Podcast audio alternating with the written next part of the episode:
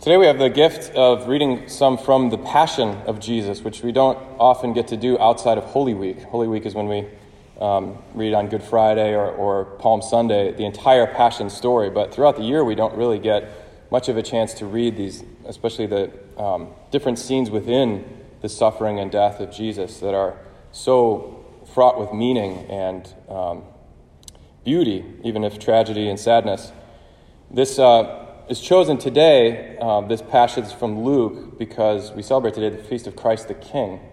And of course, we all know that on, above the cross, Pontius Pilate chose to put, This is the King of the Jews, um, in four languages. Um, INRI is what we often put as an abbreviation above the crucifixes we, we hang in our homes or on our necks.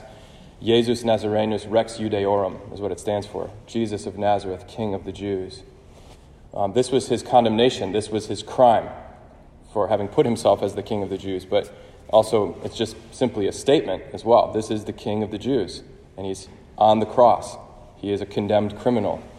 Um, and so we see in, in the tension in that, um, that image, what we hold up as Christians as the, the symbol of our glory and God's love for us is this crucified man who is our king. And today we not only celebrate him as the King of the Jews, but um, as you might have heard in the collect or even maybe in your missals, the, fe- the feast name today, the solemnity, solemnity, is called the Feast of Christ, the King of the Universe. Not just the King of the Jews, but the King of the universe. Not even just the King of the nations or of earth, but of the whole universe. And that word is very interesting. Um, I just heard um, Bishop Barron on a podcast this past week uh, well, I listened this past week, it was months ago, I'm sure, but uh, talking about the, the, phrase, the, the word universe, which we use in, in science, you know, to describe all of the galaxies. And a few weeks ago, I, I had you meditate on the universe, which is 13 billion light years wide and full of hundreds of billions of galaxies, and each galaxy has hundreds of billions of stars. That's what we usually think of when we hear the word universe. But the word itself, universum, comes from the Latin turning on the one like revolving around one. Una is one, verse, versus is like it goes around. The idea, even latent in the word universe, is this idea that it revolves around one. In other words, there's a unity to everything that exists. It's not just chaos, it's cosmos, which is the Greek word for, for the universe. The cosmos is the order of all things, chaos is the opposite. It's where everything's disordered, everything does not revolve around one, but there's a million different centers or fulcrums of the universe. But the universe, when we say that word, we acknowledge the universe's intelligibility, that the universe is, is ordered. And not only ordered, but like beautiful, even good, even generous. You know, the universe has this order to it. Of course, we experience chaos as well. We, exor- we experience the universe as a, as a pretty dangerous place sometimes. Um, even our little earth is often dangerous. Even our little city, there's always this, this um, balance between, or this fight between chaos and cosmos. Just yesterday, I was driving on North Avenue, running some errands, and I was going west, and I noticed the traffic going east, the two lanes going east, um, were completely jammed up. But the two lanes going west were wide open, so I got to drive quickly, and I, I just could see all these people. I was driving by them going the opposite direction completely stuck stuck in traffic. And I was just amazed at the power of the lines. Have you ever thought about that? The power of this double yellow line. That all of these people are just staying in their lane, even though there's all this open pavement. That now I get to ride freely because they're all obeying the rules. and I count on them to obey the rules. I, don't, I know that none of them are going to pull out into my lane and run into me head on. We all kind of just trust that, don't we? Um, but there is this sense, I don't know about you, but this sense that that doesn't have to be. That all of a sudden, all those people could just decide to get in my lane, and then all of a sudden I'd be jammed in traffic, and the whole city would devolve into chaos because we're not driving in the lines. But that could happen. The fact that it doesn't is kind of a miracle. Just this past few months, I've been noticing uh, on the sidewalks torn open pieces of mail that are like sent into the city uh, treasurer. Um, like parking tickets and things like that. People are pulling mail out of the mailboxes, whatever, with a coat hanger or something, and just opening anything they think looks like it has money in it Christmas cards, birthday cards. And I've been no- just noticing this every once in a while, and it makes me really angry and sad that our postal system is something, it is kind of miraculous that we can just put a little stamp onto a piece of paper and put it in the, in the mail at, with an address anywhere in the U.S. and it'll go there. We trust that it'll get there. That somebody's not going to reach in with a, with a hook and try to steal and, and just whatever, it doesn't matter to me. It's, there's no money in it, just throw it on the side of the road. That sort of feeling of like, yeah, everything could just devolve into chaos because of uh, us, basically.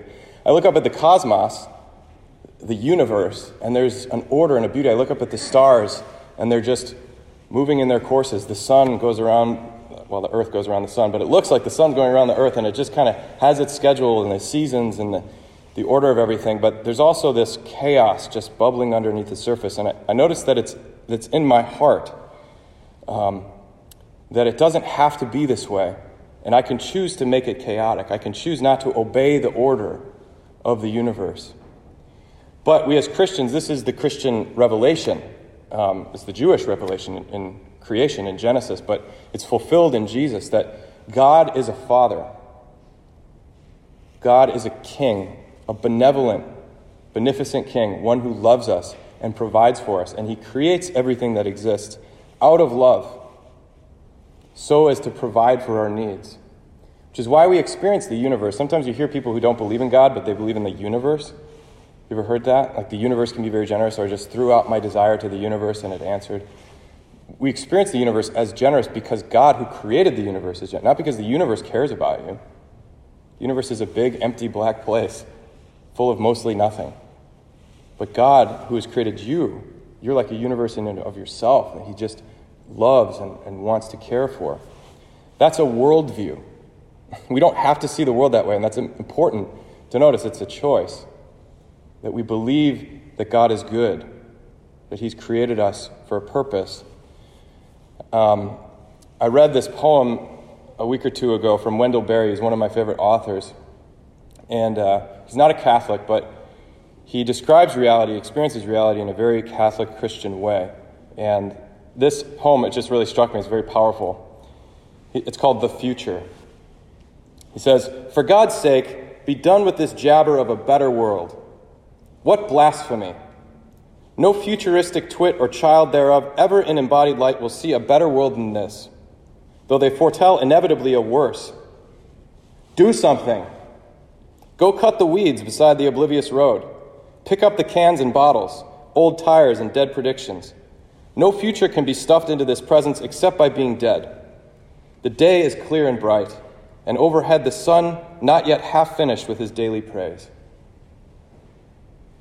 Maybe you weren't listening, maybe you're not into poetry, but what, what I imagined when I read that poem was something I saw in a movie trailer years ago for a movie about Jesus.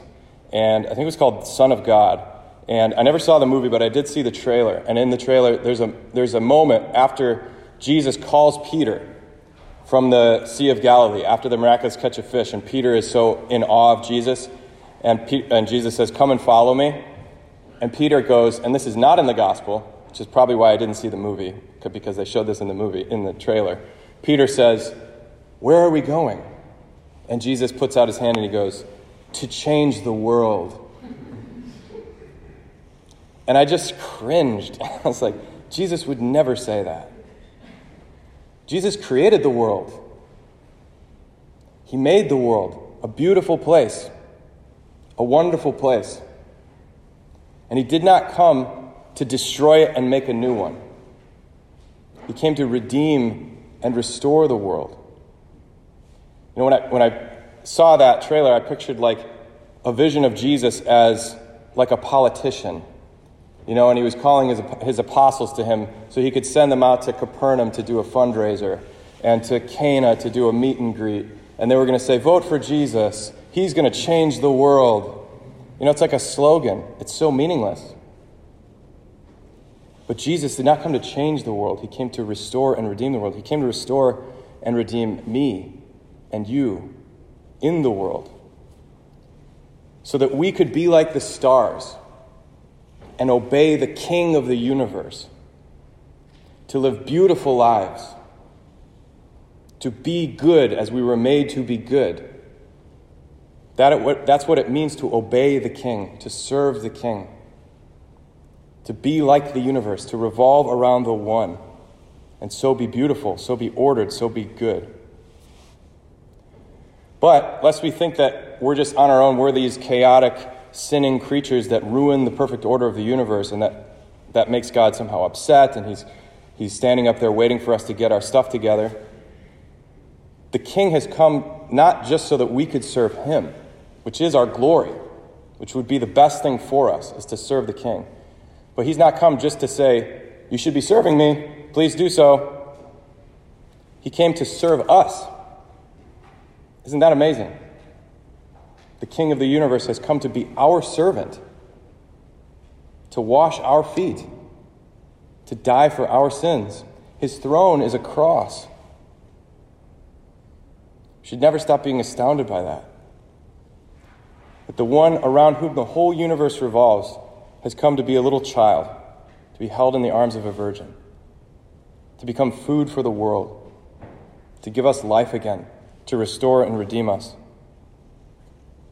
It says in Colossians, He delivered us from the power of darkness and transferred us to the kingdom of His beloved Son, in whom we have redemption and forgiveness of sins.